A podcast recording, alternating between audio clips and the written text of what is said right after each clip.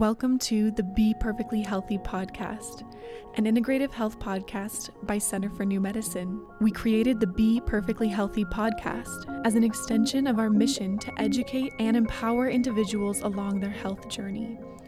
This integrative health podcast will bring you in depth expert interviews on a plethora of health topics. Tune in bi weekly for interviews on how to create a non toxic lifestyle integrative approaches to treating complex health concerns like diabetes, Lyme's, Hashimoto's, Crohn's, adrenal fatigue, mental, emotional, and spiritual health, cancer prevention, early cancer detection, integrative cancer treatments, and so much more. Through the Be Perfectly Healthy podcast, we hope to provide cutting edge, science based information you can use to create a happier and healthier life for you and your loved ones.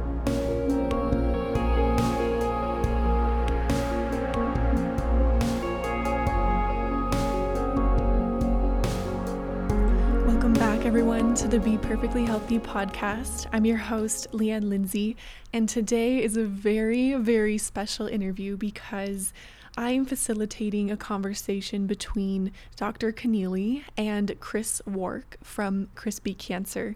He is an amazing inspirational voice in the world of integrative cancer treatments. He has his amazing website, Chris Beat Cancer. We're also linking his two books in the show notes. So be sure to check both of those out. But we really get to hear an in depth look of his personal experience with stage three colon cancer and the journey he took, what really helped him decide to not take a conventional approach, some of the roadblocks he hit along the way. And him and Dr. Connealy get to just corroborate a little bit on his experience with cancer from the patient perspective and then her experience from the integrative practitioner perspective. And we did sort of touch on at the end that there may hopefully be a part two to this interview because, as we say, Dr. C and Chris could probably talk, have a whole conference on this topic. But with that, please enjoy this interview with Chris Wark.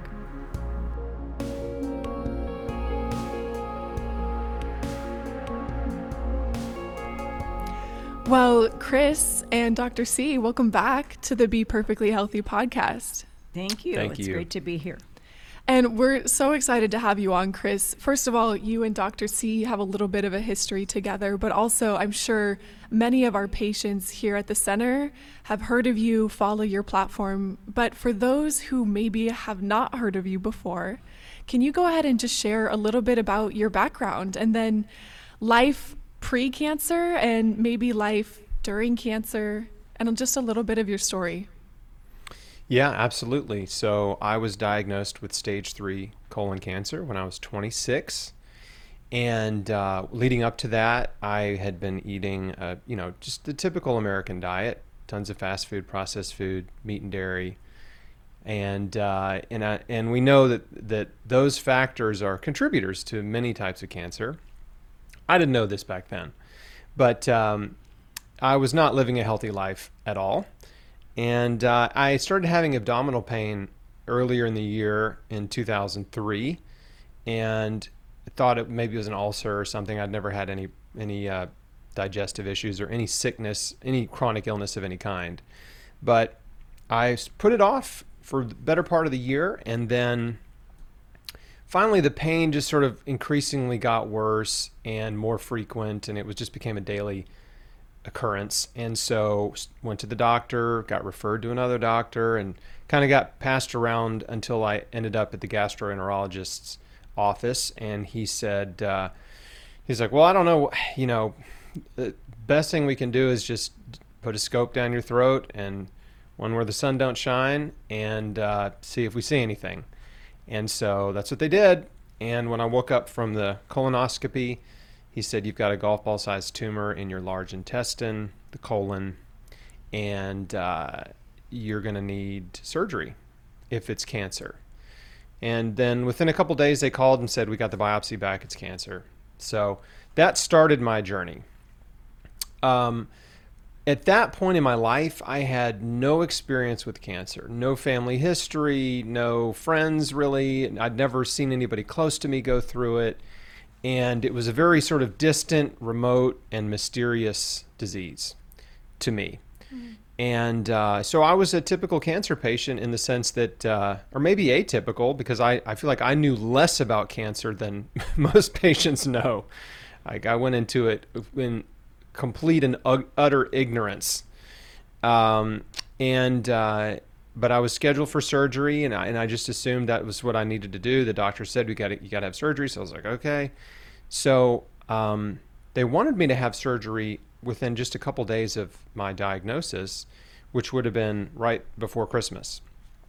And so I was able to postpone that because I didn't want to be in a hospital on Christmas. I was already sort of depressing enough to get a cancer diagnosis, and I just wanted to spend a, sort of a quote unquote normal Christmas with my family.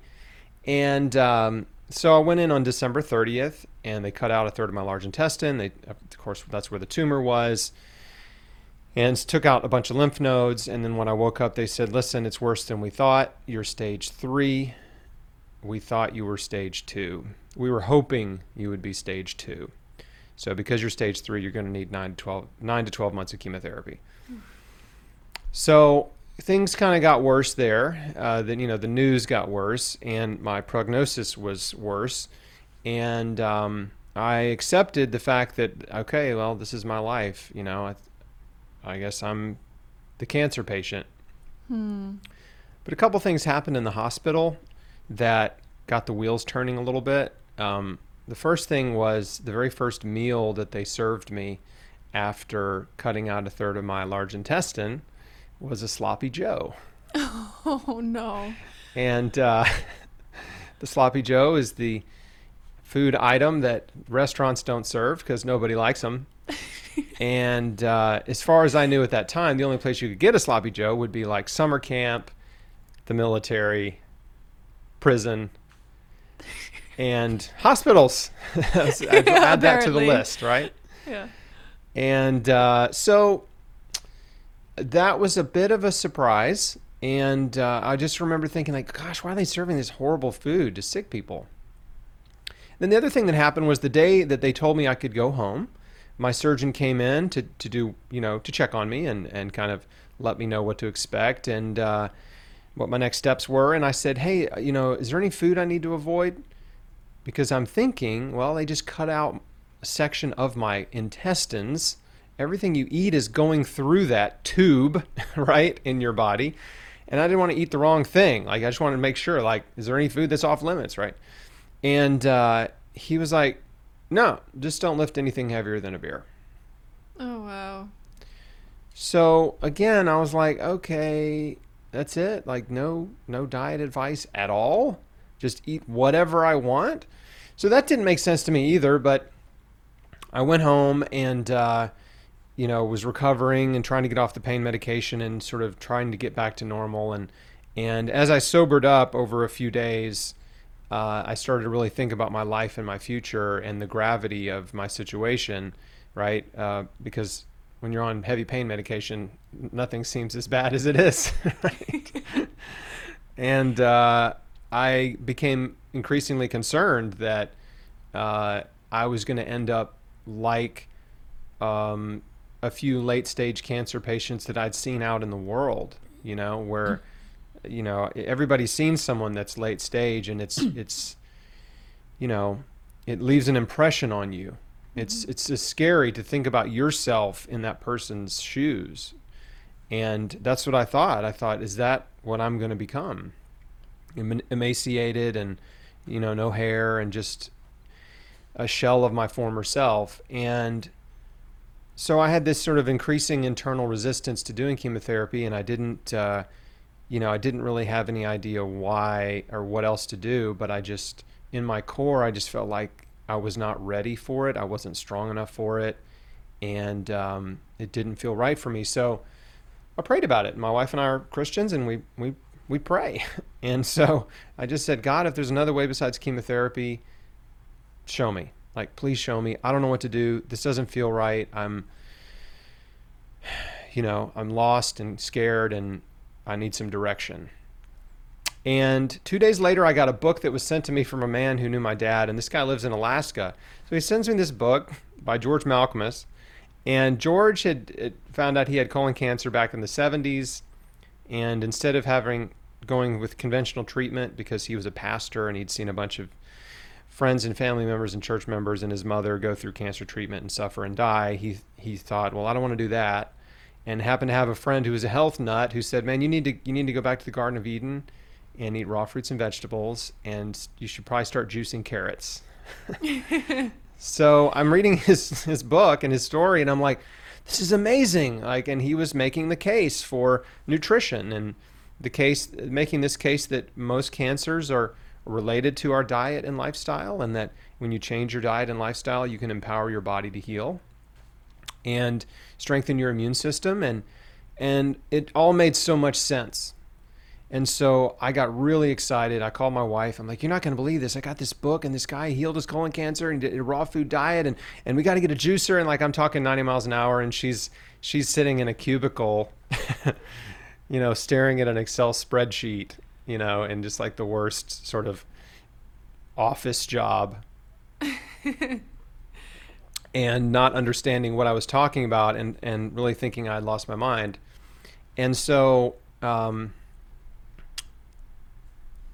immediately after we got off the phone, family members started calling me to intervene. Because my wife's family, like if you tell one person something, they all know instantly. There's no need for. They don't even have to pick up the phone. They just National Enquirer, right? yeah, they just have this telekinetic power, and you know. So anyway, so now family members are calling and telling me like, Chris, we heard you're thinking about not doing chemo, and you know you need to do what the doctor says, and um, you know I know somebody who did all tried alternative therapies and, and they died, that kind of thing. And so, I mean, all this was happening so fast. I went from like elation and I was sitting on the couch crying because I was so thankful that you know I felt like my prayer had been answered to you know people around me telling me no that's don't do that. It's a mistake like whatever. So that was that was difficult. Um, but I knew I had to change my life. And I didn't I didn't know what the future held but I knew I had a part to play in my health. And I accepted responsibility for my health.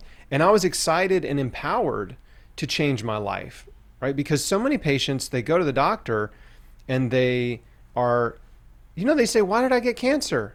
Right? They're looking for an, for answers and and trying to piece together you know, we live in a cause and effect world. Like, w- w- what caused this? What are the causes? They're trying to get some kind of handle on how they ended up sick.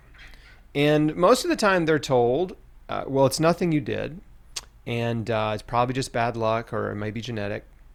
And uh, they get a little pat on the back and maybe a hug, and they're basically they're they're turned into into powerless victims of disease. Mm-hmm. Nothing you did contributed to your disease. No, it wasn't your diet. No, it wasn't environmental toxins. No, it wasn't any of that.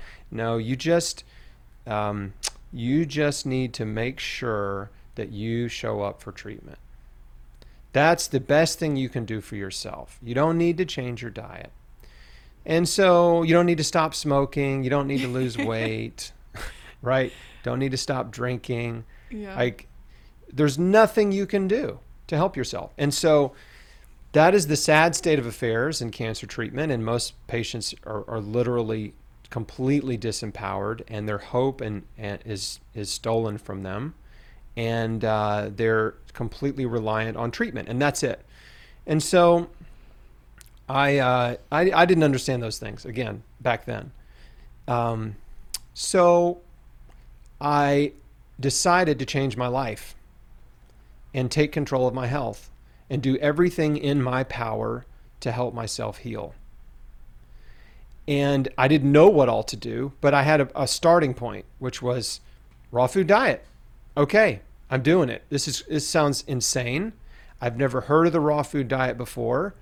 Uh, in two, January 2004, which is when I was, you know, that time of my life, um, you know, there was no social media, there was no Facebook, Instagram, YouTube, none of that. There were there were there, there wasn't a bunch of beautiful uh, young people posting pictures of themselves with giant bowls full of salad and fruit, right, on the beach. the raw food diet, I quickly learned, was a diet for sick people and weirdos.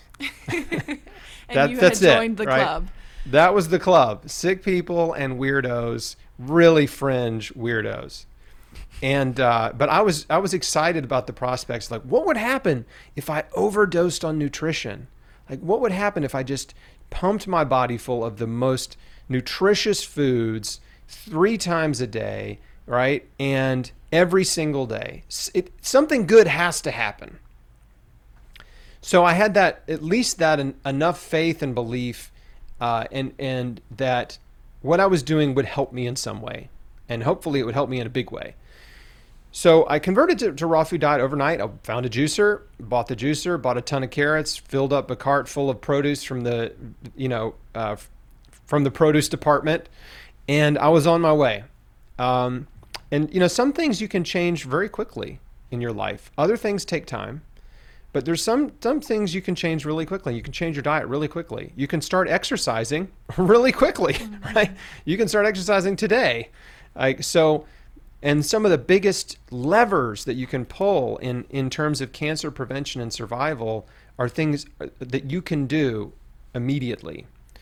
And um, so I set about this process of changing my life and started with the big obvious things.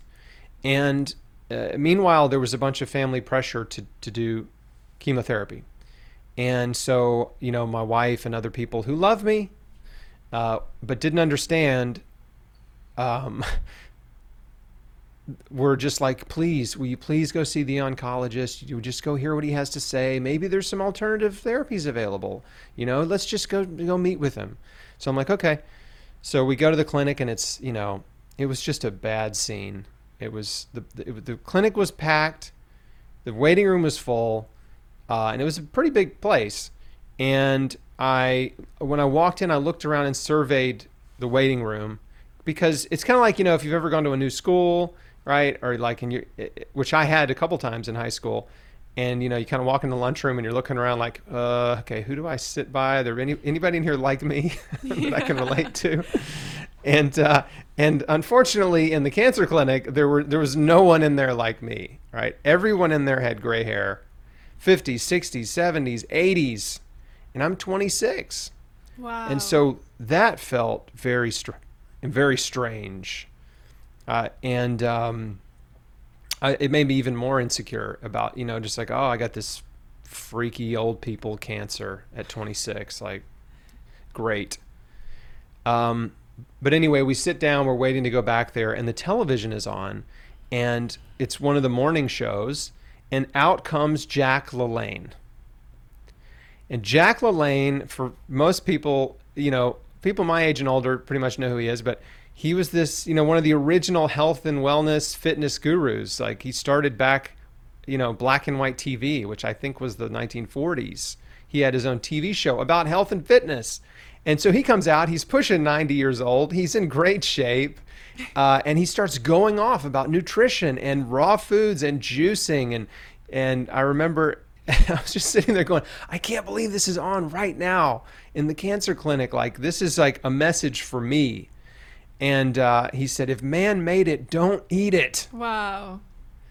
And uh, so that was like a one of what I call many miracles, one of the many many miracles in my cancer journey. But it was just at the absolute perfect moment when I needed a little extra encouragement. There it was. And so, and by the way, I'll just I I liken it to if you've ever gone hiking. If you've ever gone hiking, inevitably there's always a point in the hike where you're like, "Are we lost?"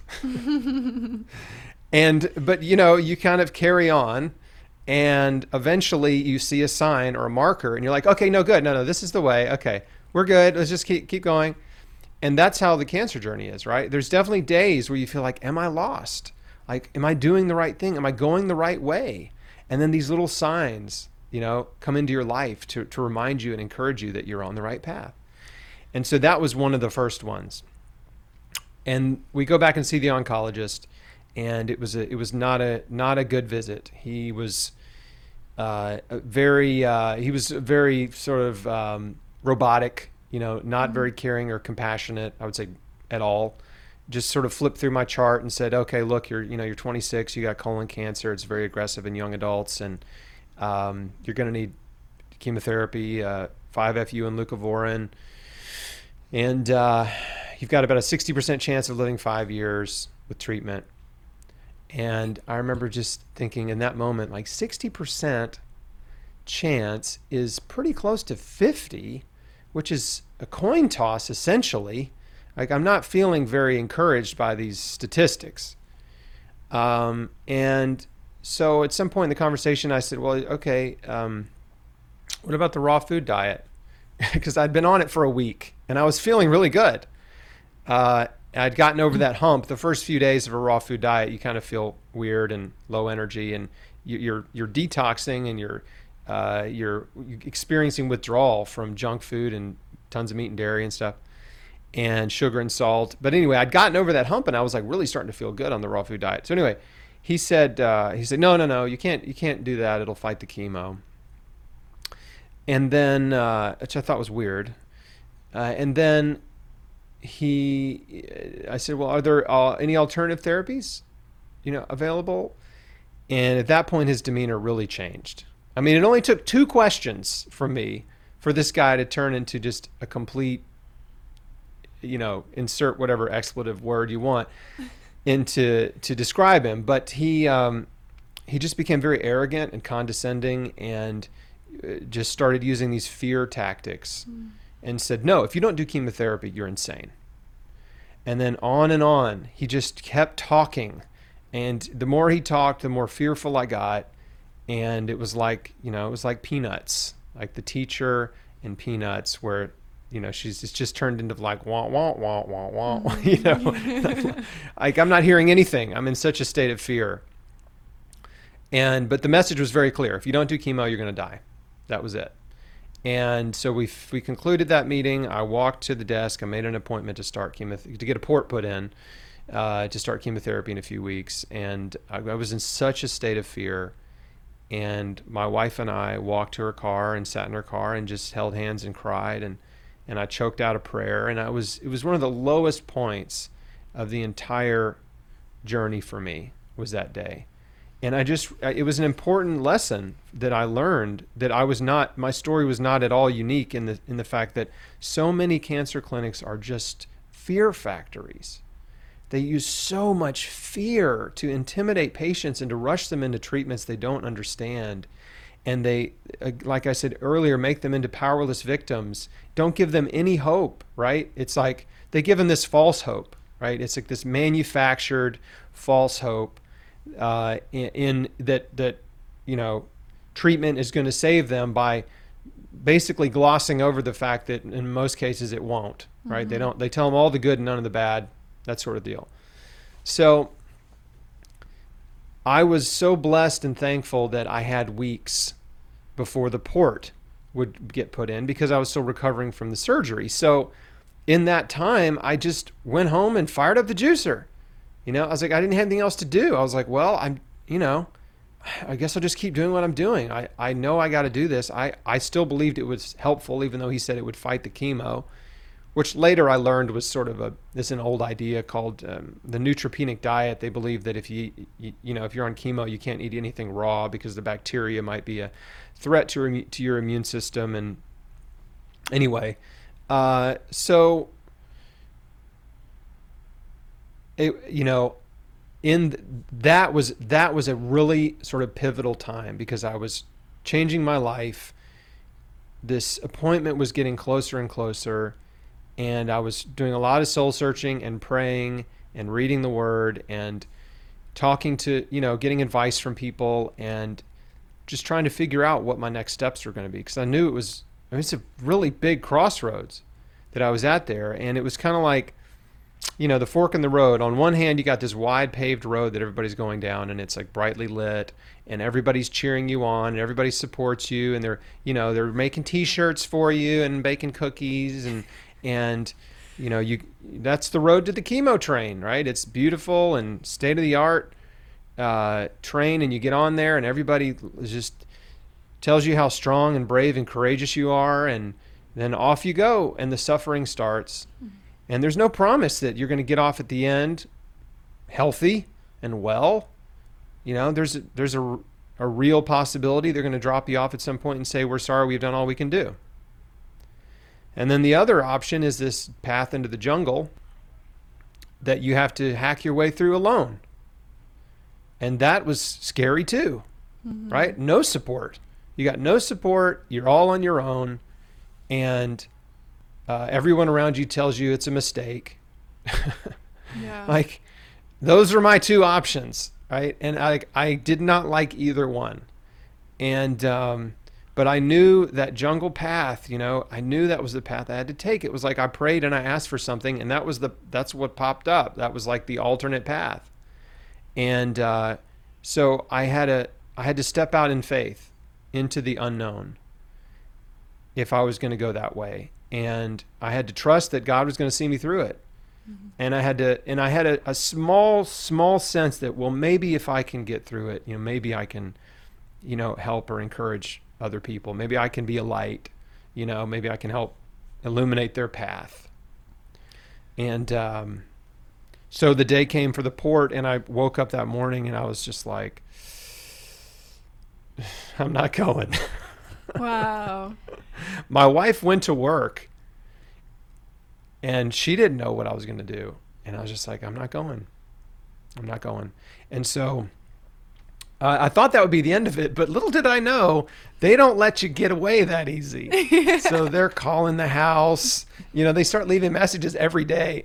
excuse me, every day, and they're and to the point where I stopped. I didn't want to. We had the old-fashioned answering machines, you know, like the machine sitting next to your phone with the blinking red light. And I would get go out and get work done and stuff, and come back. And every time the light was blinking, I didn't want to. I wouldn't play it. I didn't want to hear another message from the nurse at the clinic or whatever telling me, you know, that I missed my appointment. Mm-hmm. And then finally, they sent a certified letter that I had to sign for, which was the first time I'd have to sign for a letter, which seemed really serious and important. And then I open it and it's like, Mr. Wark, you missed your appointment. We're very concerned about your health. Please contact us immediately. And uh, and I didn't. And then they left me alone.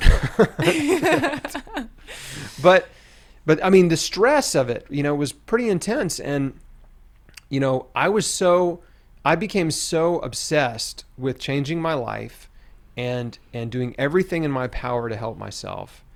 Uh, that, and I was trying to, you know, drag my, my wife along with me. Right. And she was very resistant to it all in the beginning. Um, although that appointment with the oncologist really started to change her mind because he treated us so badly. Mm. So that was actually important for her to see that uh, I think too, because she just was like so put off by the way he talked to us.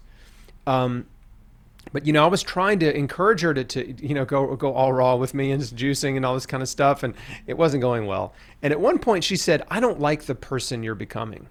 Oh wow! And that was really hard, right? That was really really hard because I was like trying everything to change my life and I just wanted her to be with me, you know, on the journey and she just wasn't there yet. And so I just realized, okay, like it's just got I just have to focus on me and I've got to take care of myself and I just can't worry about the people around me, what they think. I just have to do this for me and I'm doing that and I was very clear, I'm doing this and I said this to her. I said, "You don't understand. I'm doing this because I want to live. That's why I'm doing this." And so I, uh, within a couple days after that horrible oncology appointment, I I went and saw a naturopath that my mom knew, and that was a completely different experience. Like he was totally his place was so peaceful, and the spirit there was just so different. And he, you know, he was so kind, and he prayed with me, and we just had a, just a he was the first person to tell me you're doing the right thing. Hmm. And I, that was huge. I mean, just to have somebody say you're doing the right thing. And he, he was very familiar with the raw food diet. He had read the book that I had read. He he knew all about it. Like, and I'm like, oh my gosh, this is amazing. And so, I'm so thankful. And then he connected me with an integrative oncologist. And so then I met with him, Dr. the late Dr. Roy Page. And Dr. Page was a man who had um, spent an entire career uh, as a conventional oncologist, surgical oncologist, and uh, then retired and then went back to practicing because he didn't like being retired and he just felt better working physically. I think he had some kind of health issues. I'm not sure what they were, but he just felt better when he was working. And so he started practicing again, but but he changed his practice and he decided he wanted to really focus on you know integrative therapies and non-toxic therapies and uh, he still had patients that he was giving chemotherapy to and stuff like that, conventional, conventionally treating patients. But any patient that wanted something different, he was completely open and supportive. And so he was doing IV vitamin C, for example, and other things. So uh, I saw him, and it was just again, just this sweet man in his 70s who who supported my decision. Right, he was willing to work with me on my terms, mm-hmm. and I think that's such a such an important part of the doctor patient relationship that that you find a doctor who supports you and that's willing to work with you on your terms and is not trying to bully you into the treatment that they think is best for you you know you you want them to tell you what they think is best but then you also want them to accept what you want to do. And um, that's how he was. And so my, i slowly you know cobbled together a little support system.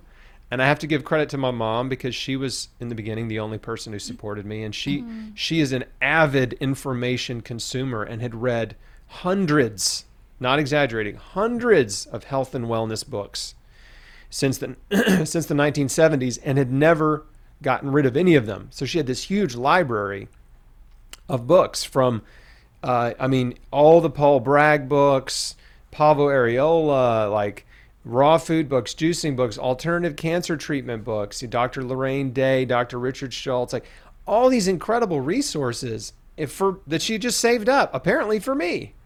and so that was another, you know, again, miracle that I had access to this library of health and wellness books.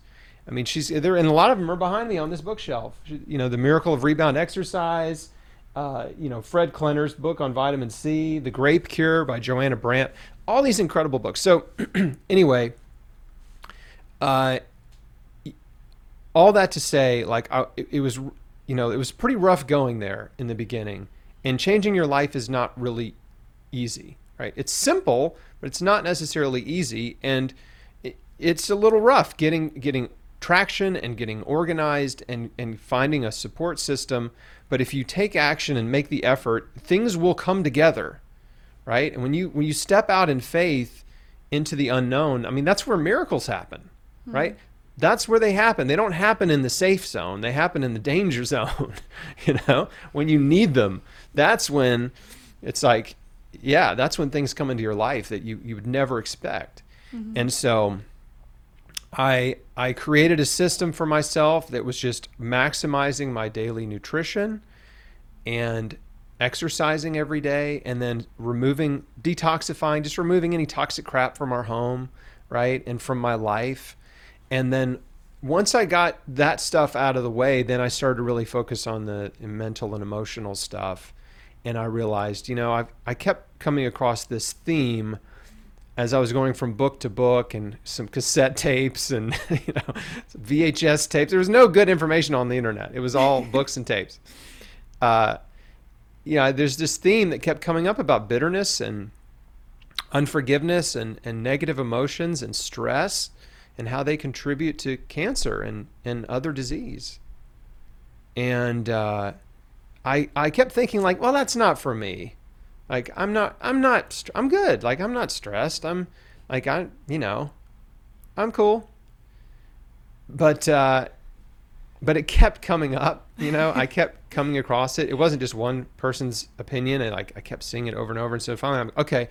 Maybe there's something to this. I don't want to leave any stone unturned. So let me just sort dig through my life and my past and make sure I don't have any, you know, resentment or bitterness or unforgiveness towards people in my past. And let me examine my thoughts. Maybe I'm maybe I could be better about the way that I think. And I and I realized that I had a I was a mess. I was insecure. I was prideful. I was arrogant. I was just like uh, uh, I was uh, judgmental and cynical, and um, even though I was ambitious, right, I still had all these negative, you know, sort of patterns, thought and emotional patterns, and I did have a lot of bitterness and resentment toward people in my past, mm-hmm. and um, so I realized, okay, I got to just work through this stuff. I've got to change the way I think. I've got to catch myself when I'm thinking negatively. I've got to choose to think positively. And in the cancer process, like the, the most one of the most powerful things you can do, not just cancer, but is to practice gratitude. And I know gratitude is sort of like a, a like a hippie buzzword or whatever. Everybody's, you know, like, oh, gratitude, like put it on a meme or something. but um, gratitude is is a very simple thing. When you are and it only works really I mean, I feel like it works best when you least want to do it. Hmm. So when you're angry, when someone has upset you, when something goes wrong in your life, right? And you're really getting, you know, you just you're just getting worked up emotionally about things that are not going right. And you're getting upset. If you stop in that moment and say, "Wait a second, let me just count my blessings real quick, right? What have I got in my life that's good that I've got to be thankful for? So I'm like, okay, I can I can see, I can hear, I can get out of bed, I can walk, I can work, I can eat. I've got a wife who loves me. I, we, we have a home, our bills are paid, we have enough money to pay the next set, you know, that's coming, um, and on and on and on right? And so as I start to count my blessings, all of a sudden my my my attitude and my emotions and my perspective changes like in an instant. That's gratitude. Like that's what practicing gratitude looks like. When it when things get hard, you have to step back and say, "Wait a second. I've got so much in my life that's good. Let me focus on the good in my life and because that's going to outweigh the bad every time." But it's easy to let that one bad thing like ruin our whole day, you know? So, I started getting in the habit of doing that and I realized my most powerful gratitude statement that's in this book right here at Beat Cancer Daily um, is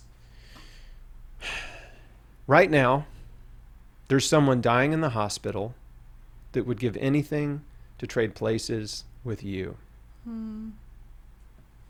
Wow. That's all I need. Just I just remind myself of that. I'm good. Right? I'm good. So whatever I'm whatever I'm pissed off about sort of evaporates. yeah, really puts it into perspective. Absolutely. Yeah. So so that was, you know, that's work, right? That's mental work. Mental breaking bad mental habits. Bad thought habits and bad thought patterns. So I just had to work on that, and I still work on it. Right? I, I'm not have not achieved perfection, but um, and then I decided to forgive every person who had ever hurt me and that meant, you know, really taking time to think through my life. You know, sitting down in a quiet place. You can do it with your eyes open, your eyes closed. It doesn't really matter, but just thinking through your life and, and letting the memories of, of people who've hurt you come up and then dealing with them one by one. And the way I would deal with them. And, and by the way, it doesn't matter if if they're seeming insignificant if you remember it you might as well deal with it you know some if some kid made fun of you one time on the playground right but you remember it like it stuck with you uh, then let's just go ahead and deal with it and forgive that person so i uh, so i did that and i would just say god you know what they did you know how i feel about it you know i, I still kind of hurts right i'm still mad i'm still upset or whatever um, but I'm choosing to forgive them. And I'm letting it go and I'm giving it to you. Hmm. They're all yours. And I'm asking you to bless them, which is the hardest part. Yeah. Because you don't want them to be blessed, right? You want them to to suffer uh, some some really painful, you know, uh, experience uh, that you get to watch yeah. You know, you want them to like trip and fall down a cliff into some thorn bushes and then get trampled by a, you know, wild boar or something. right? Like that's what you want. And then hit by a lightning bolt. Um, but uh, but the, that's so powerful when you just act when you just make a conscious decision. I forgive them, God. They're all yours. I'm letting go of this, and I'm asking you to bless them. And it's not insincere, by the way. He knows you don't want them to be blessed, right? God knows that. You don't have to. You're not faking it. But what you're doing is you're asking Him to bless them in spite of your feelings mm-hmm. which is really powerful, right? It's like you saying, I don't want you to, but I'm asking you to anyway. Mm-hmm. Man, I'm telling you, that will heal your heart. I that will it, just crack it open and and you just let let God come in and heal it and he will. And so that was that was what I worked through. I just forgave everybody in my life one by one and it didn't happen in one sitting. It's just as things would come up and I would remember things. And, you know, I had friends in my life that betrayed my trust or turned on me. I had people cheat me and lie to me and steal from me and all kinds of stuff happened in, in when I was young and then when I was a young person in business and in real estate and stuff. And so uh, I was a real estate investor and had rental properties and I was a landlord, I had so many people like lie to me and steal from me and like vandalize my houses and like I mean it was just over and over. And so I I got I got I became really good at forgiveness. mm-hmm. I would do it really quickly, you know, and I just and I and I also realized something really incredible and that is that well, one of the first verses that came to me when I was diagnosed with cancer was Romans 8:28, which says God works all things for the good of those who love him. And I was like, okay, well, if God works all things for my good, I'm going to believe I'm just going to choose to believe that he is going to work bad things for my good. And that was very encouraging to me with the cancer diagnosis. He's going to work this for my good. Hmm. I just chose to believe it. I didn't know how, but I chose to believe it. And I apply that to everything in life. And so whenever people do me wrong, I just I realize, you know what? God's going to work this for my good and they just set me up for blessing. You know, mm-hmm. I don't like what they did, but they set me up for a blessing. I'm going to expect it. It's coming and uh, okay, I'm okay with it. So uh, the the short to shorten the story, I created this healing routine and I just stuck with it. I found an integrative oncologist and he monitored my blood work and did CT scans and and I did everything I could find and afford to help myself heal and over time I just got healthier and stronger and I prevented this recurrence that everyone said was uh, uh, basically a certainty mm-hmm. for stage 3C colon cancer. Mm-hmm. And so whatever cancer cells were remaining in my body, my I empowered my immune system to to handle. And so uh, here I am. Yeah. 17 I, years later. I think one of the interesting things is that, like so many of the patients Dr. Connealy sees here, you did not have a great support group when you were looking for those alternative treatments. And I'm actually really curious, Dr. Connealy, what your experience has been when you see patients who are coming in, they don't have that support group. What is helping them make that actual decision to then commit to an alternative route? Right. Well, first of all, it's not an alternative route. I call it, it is the route because we're finding in medicine today, uh, in two studies, British Medical Journal and Cleveland Clinic published, that a functional integrative medical approach is far superior to a conventional approach. Unfortunately, the conventional doctors that are out there, and I am a conventional medical doctor, is that they are stuck in a label diagnosis drug paradigm and nothing else exists. And unfortunately, the mis and disinformation out there that patients are seeing and doctors are getting because doctors have to go back to school and learn the new medicine that's out there.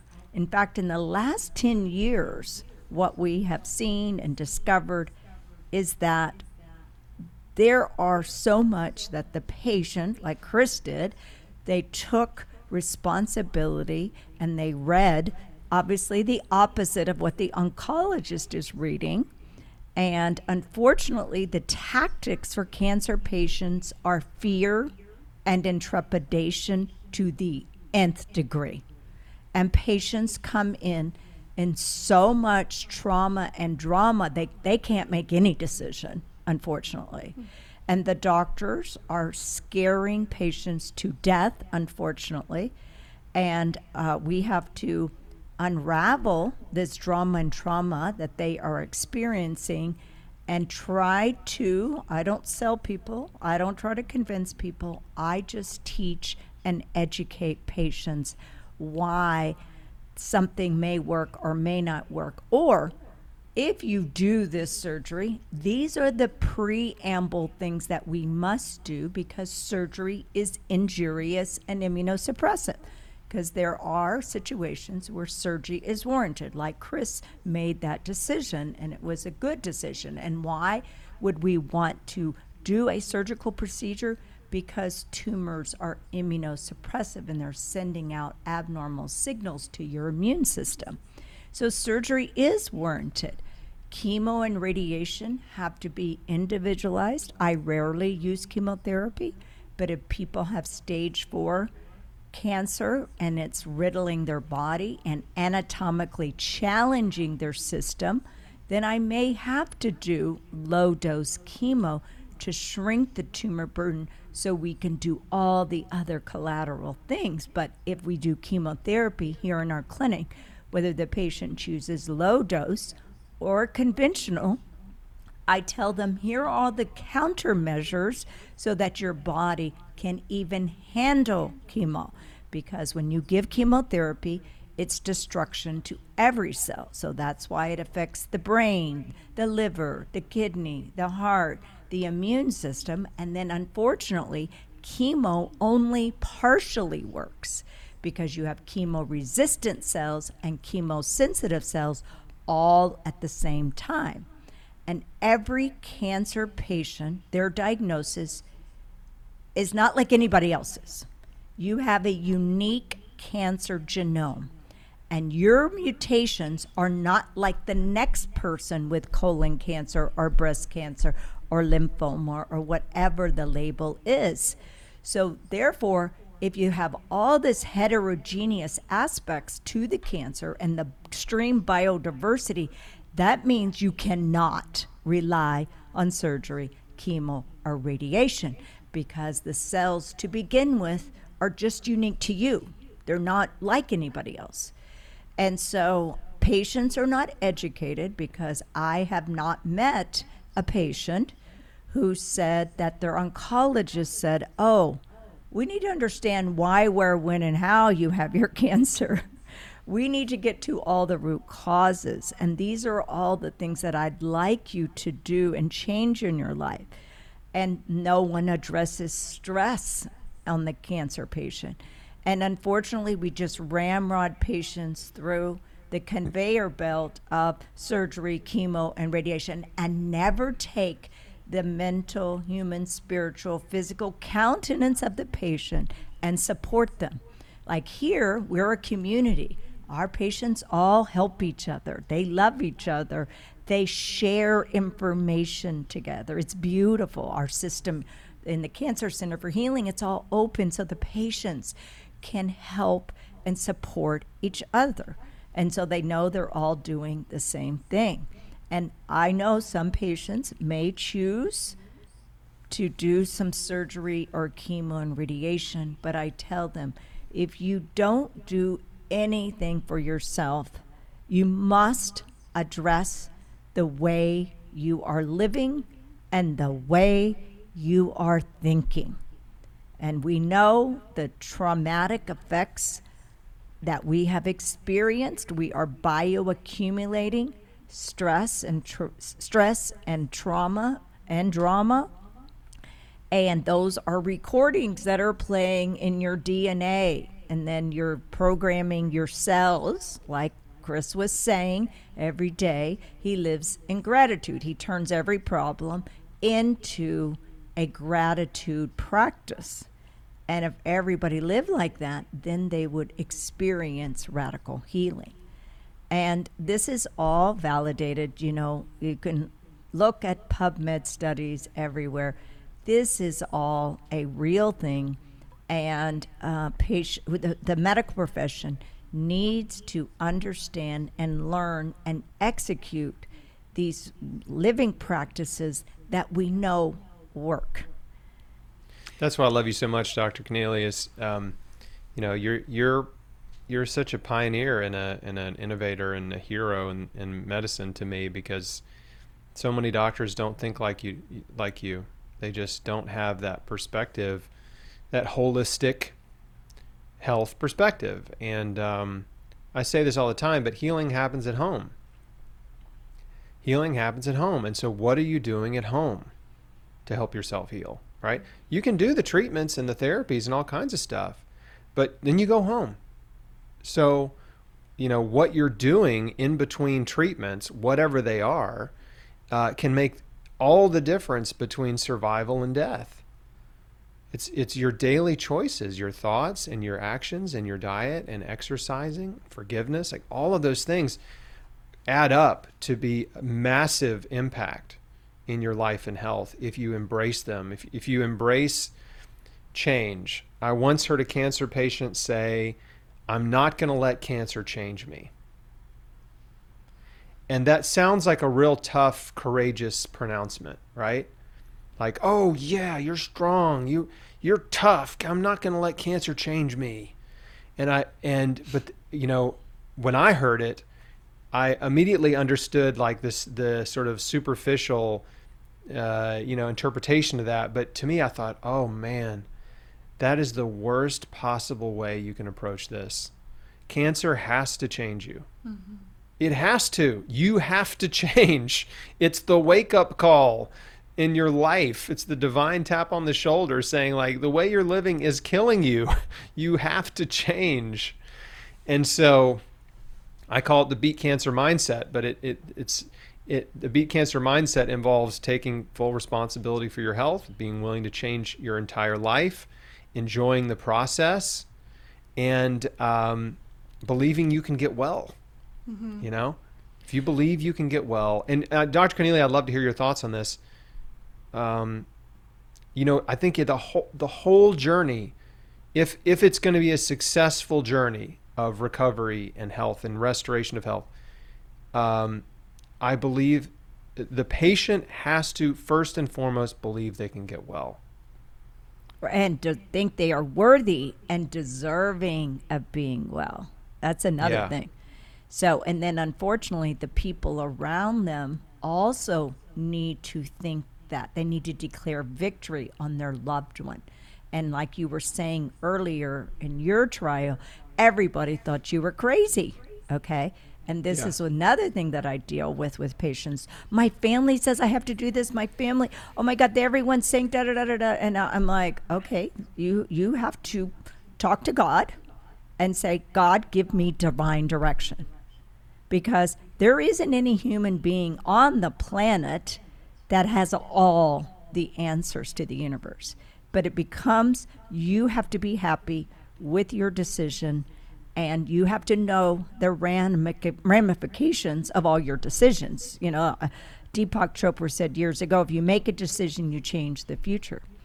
And so we've got to make sure that we're on the right decision path. And that's why I like the Square One program because it walks patients through the path and helps them. And they have to make the final decision, what they think is best for them. But we have to study and study and study, like you did, like I do every single day. We have to study our, our what our subject is, and our subject is the untold oh, mind, body, and spirit and how we can affect the best changes and implement the best changes in our daily life, our uh, minute to minute consciousness of, of, of being. Yeah, it's believing you can get well is huge. Feeling, make, you know, finding the will to live and getting clear on what you have to live for is so huge. And that worthiness component you know fits right in there because uh, yeah you know some cancer patients they don't they feel like they don't deserve health they don't deserve happiness They don't deserve life. They feel when they get the diagnosis, it's almost like a relief, a relief to them, because, you know, maybe they've been struggling with depression or their life hasn't gone very well, and all of a sudden it's like, oh, this is my way out, you know, or I finally got what I deserve, cancer, right? Because they've been in such a pattern of beating their, themselves up, and and maybe they've been beat up, you know, by life and by other people uh, metaphorically and and even uh, literally, and uh, and so it's it is difficult with some people based on their life experience uh, to convince them that they are worthy. you know, it's can be a real challenge, but but this is what I just what I want to encourage everyone listening with cancer is like you have to number one you've got to believe you can get well and number two you have to want to get well right? You have to believe it's possible it is and number two you have to decide do you want to live? Yes or no? And why do you want to live? What do you have to live for? For me when i was 26 i got really clear on it. One i wanted to live because i felt like part of me was like i don't want to be the guy the young guy who died of cancer story okay?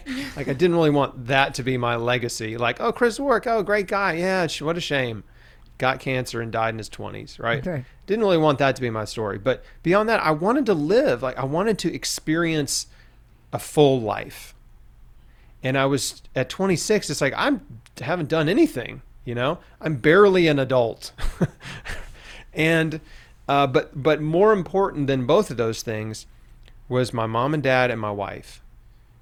Right? I'm an only child and my wife and i dated for six years and we were married for two at that point. point and i just could not bear the thought of those three people putting me in the ground.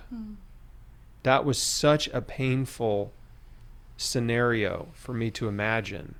And look i'm a pretty big deal to three people.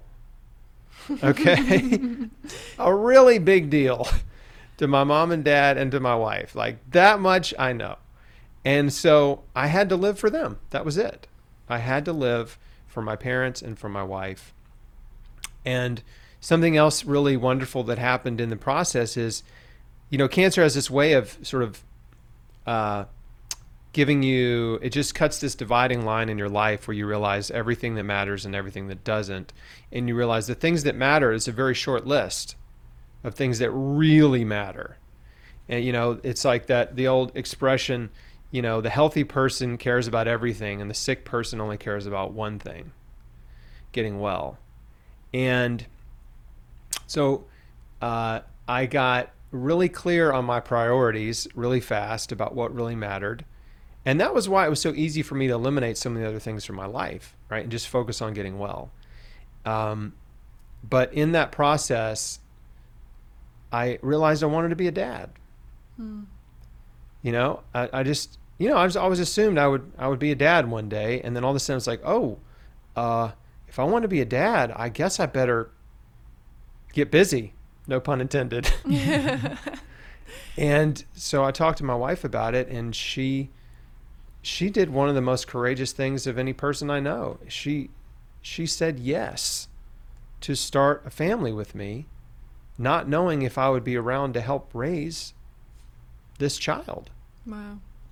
And so we started trying to get pregnant and she got pregnant, you know, right away, pretty quickly in in spring of 2004.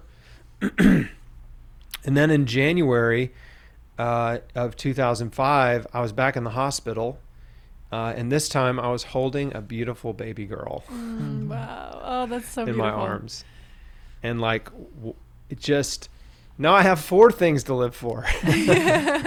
right? So that increased my motivation, right? Even more. Uh, and even just her getting pregnant, right? Just made me really double down on how committed I was to life and health and survival. And, um, and so now that little baby girl is 16. Oh, wow. She's driving a car. Scary. yeah. And so, and we had another girl uh, a few years after her, uh, and she's 13. So I've got two Teenagers. teenage girls in the house, and uh, most days are still pretty fun. Yeah. So the two the question that I'll close us out on cuz Dr. C I know you've got patients you've got to go see. For both of you, I just want to hear real quick if you were to leave, you know, for whoever's listening to this right now, if they have cancer, what would be a piece of advice that you would want to send them off with? Well, I feel like I've dropped a lot of advice already, but but I guess I could close with this: is that um, you have options. You know, you have options. You may not have been told you have options. If you're seeing Dr. Connealy, then you've been told you have options. But you're seeing a conventional oncologist, you you may have been told there's one option and one option only. And the reality is, there's so much out there for you. There's so much information and resources out there available to you to help you take control of your life and your health. And if you really want to get well, then you have to not only be willing to change your life and give up all the you know all the things in your life that are hurting you, that are pr- promoting disease, but you have to you got to you got to get educated.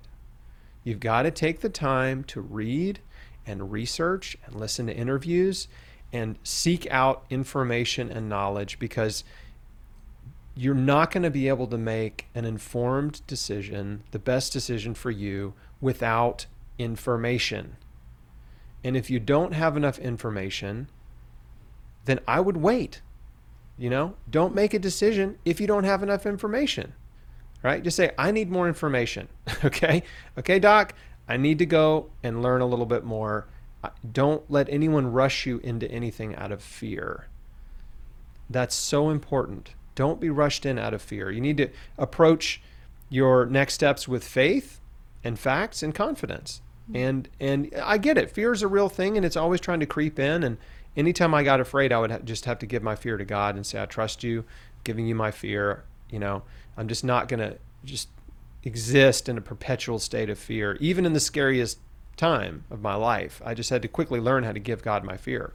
But but beyond that just understanding that there's there is so much information out there for you that can help you and that's why I started chrisbeatcancer.com. It's just a repository of interviews. Of course, I've interviewed Dr. Connealy, so many doctors that are integrative. I've interviewed a ton of people who've healed cancer against the odds, all types and stages. Uh, there's so much resources and encouragement and information there for you. And of course, I've written two books and I have a course called Square One. So, you know, the last 11 years of my life have really been dedicated to being a patient advocate and trying to be what I thought maybe I would be in a small way is just to be a light in the dark mm-hmm. right. for people. You know, just to be a light in the dark, just to help somebody navigate, just to help them at least find that next step, right? Because it's like each step is illuminated once you take it. Then you can kind of see the one the next the next step, you know, but you have to step out into the dark, out in faith. So that's my advice. It's a kind of a it's kind of all over the place advice, but no, that was no. I, I agree with you. It's just you have to tell the patient you've got to study the the issue and and the health interruption that has been given to you and say I am going to sort this out. And all the books whether it's my book your book other books they're all saying the same thing. I tell patients. I said there's not a book that says that Oreos are good and eating at McDonald's is good. They all talk about what we eat how you move how you think. I mean there isn't. And so I know people are overwhelmed. A lot of people say, oh my God, I've read so many things. I've listened to so many things. And I'm like, yeah, but they're probably all saying a similar message. And yeah. so if you just start with one thing, it takes time to change. I tell people it takes about a year for you to get your life in order. It's there's no one night wonder. There's no overnight yeah. sensation. I don't have a magic trick in my back pocket. It takes due diligence, commitment, and more importantly, execution. Yeah, I love what you said too. And look at the common threads, right? Look at that's what I did. Look at the common threads that everyone is repeating. And like if you're yes, it's easy to get bogged down in the little opinions that differ, right?